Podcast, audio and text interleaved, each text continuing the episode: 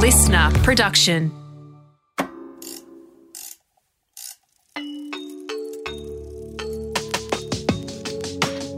Created for expectant parents, new mums, new grandparents, or women thinking about becoming pregnant. This series guides you through the highs and lows of pregnancy, giving birth, and the complexities of parenting. Welcome to Birth, Baby, and Beyond with midwife Kath Curtin. Hi, I'm midwife Kath, and this is Birth, Baby, and Beyond, your guide to all things birth and baby related. I think going through birth and parenthood is the most amazing and beautiful process, but it is not without its stresses and hurdles. So recently, I put a call out on my social media at Midwife Kath on Instagram to hear from parents what type of advice they wanted to hear from me. And the answer came through loud and clear sleep. So, in this episode, that's what I'm going to focus on answering the questions you've sent in about all things sleep related. Questions like How do I get my newborn to sleep longer than 45 minutes? And why has my four month old suddenly stopped sleeping? And I promise you that once I teach you the basics, you'll feel much more confident that a good sleep for both of you isn't far away. So if you're struggling with getting your little one to sleep and you have lots of questions, then please keep listening. Let's get started.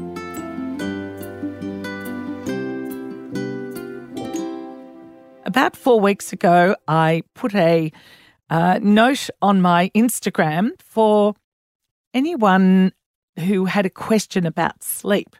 So Christine has asked, Are we going to have a very restless first night home with a new baby and a brand new mum? Oh, look, absolutely. Even if the baby sleeps well, believe it or not, we are up and around checking. Well, I did, and I'm sure most mothers are. So just enjoy that you're home, feed the baby lots, and it is a restless time for yourself, but sometimes babies sleep very well. Hannah is asking Should a baby be in their own room as soon as you get home from hospital, or when is best? Look, it's recommended the baby should be in a bassinet by your side for six to 12 months. But, you know, everybody has their own way of doing it, but that is recommended. Carly has just asked What are the tips for solo mums? Thoughts on co sleepers versus bassinet and cribs? It's really what gets you through the night. I would have the baby um, close to you. The co sleepers are good. Bassinets, there's these amazing bassinets now that have like one side down. You can just bring the baby into your bed. Now, I'm not talking about co sleeping all night because that can be an issue. It's about feeding the baby in the bed and then putting the baby back into the bassinet. Jess is saying, Is it bad to feed to sleep? I have a 12 week old and didn't realize that I should do feed, play, sleep. Jess, the way I work is that I feed babies to sleep up until about six months.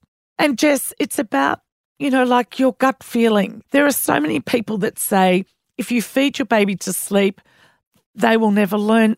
And that, that's so wrong.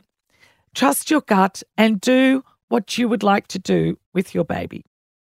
So Emma has asked, how long after feeding should you wait to put your sleepy newborn baby down to sleep? I just wouldn't put a time on it because I'm actually very happy holding, especially newborn babies. It's relaxing for you. These beautiful cuddles go very quickly. The logical answer to that, Emma, is five or 10 minutes, you can wait and put the baby down. But the loving message is that you don't actually have to. Carly is saying, expecting twin girls, how lovely. Any tips for the first six weeks? Yes, do the BBB and get the girls sleeping overnight. I've looked after a lot of twins, and yes, it definitely seems hard. But if you're very organised and get the BBB routine organised at night time. It really helps. April is asking a very magic question What age should the baby be sleeping through the night?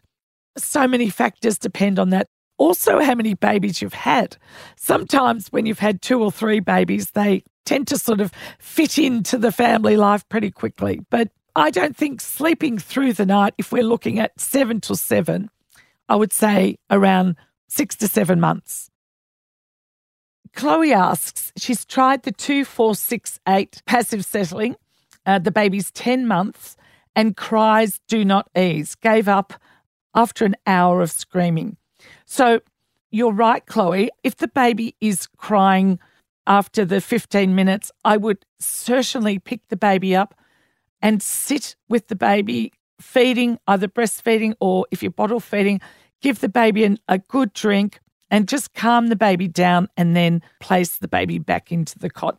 You'll get the same outcome. So, Chloe, I would give it another go whenever you feel up to it, but it will work. Even if you do pick the baby up after it is crying, you don't want the baby crying for hours and hours. There's a beginning and an end with passive settling. Chelsea's saying, when should I be establishing more routine day naps with my newborn? It's currently seven weeks. Chelsea, definitely wait till the baby's six months and just respond to your baby. For feeds, hold your little one and there's no hurry, no pressure. Just enjoy these beautiful early weeks because they're actually easy, even though you feel like it's so busy. Katie is saying, How can I get my 12 week old to nap during the day? Sleep is great at night. You know what? That's a great question because babies cannot sleep well at night and then during the day. Your little one is only 12 weeks old. And if she's sleeping well at night, well done. With time, your little one will sleep during the day. Rachel is saying babies fall asleep when they are in the pram, and it's okay not to have a routine. In the early days, absolutely. Uh, you know, if the baby goes to sleep in the pram, it's absolutely fine. If they go to sleep while you're feeding, that's fine too. When you're walking with the baby in the pram, just the actual movement of the pram and the rocking of the pram soothes them to go to sleep. I wouldn't encourage you to walk for every sleep because I do talk to a lot of women who only can get their baby to sleep in the pram because I think you're being taught that a baby should have longer sleeps. If they're under six months, they can't do long sleeps. They can only do 30 to 40 minutes. Monica's saying, What's the best way to transition a baby out of a swaddle? So if you go to my information about passive settling, I start that at six months. I remove the swaddle, I remove the dummy, remove feeding to sleep.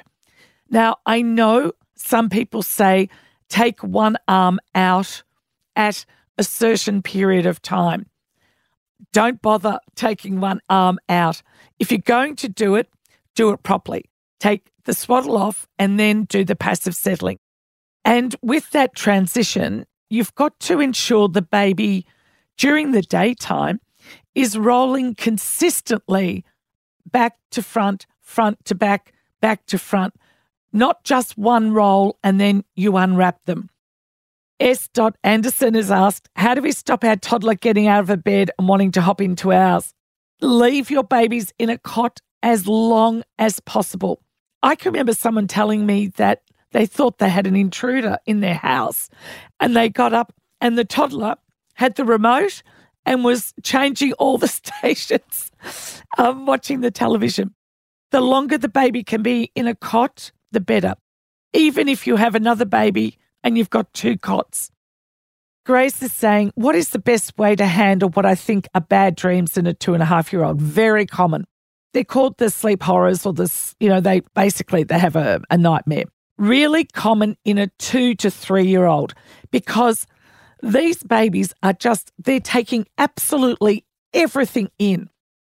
What sleep does is that we process our day and what we have seen and what we have learnt. So, the best way to handle it is to go in, Give the little child a drink, whether it's water or milk. But what you need to do is wake the baby up out of the sleep.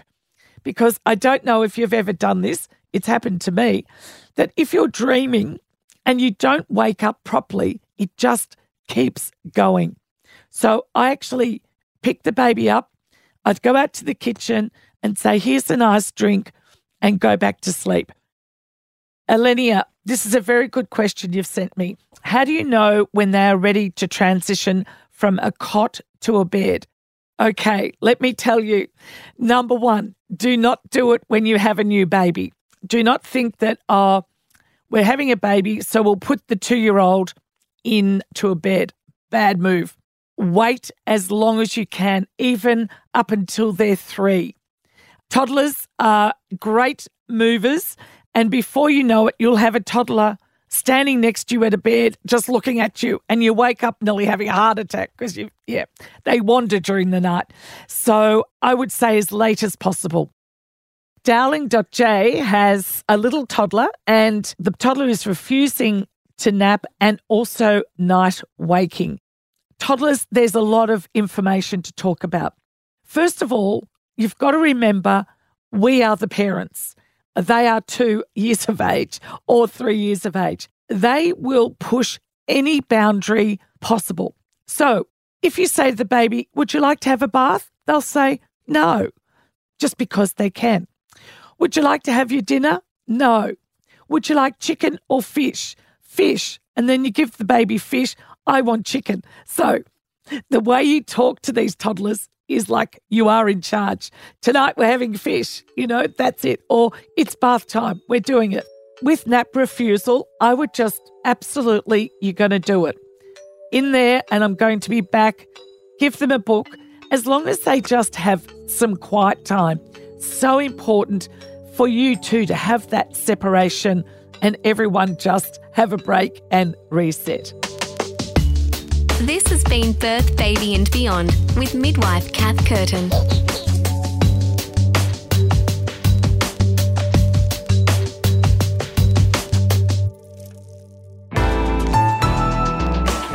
Listener.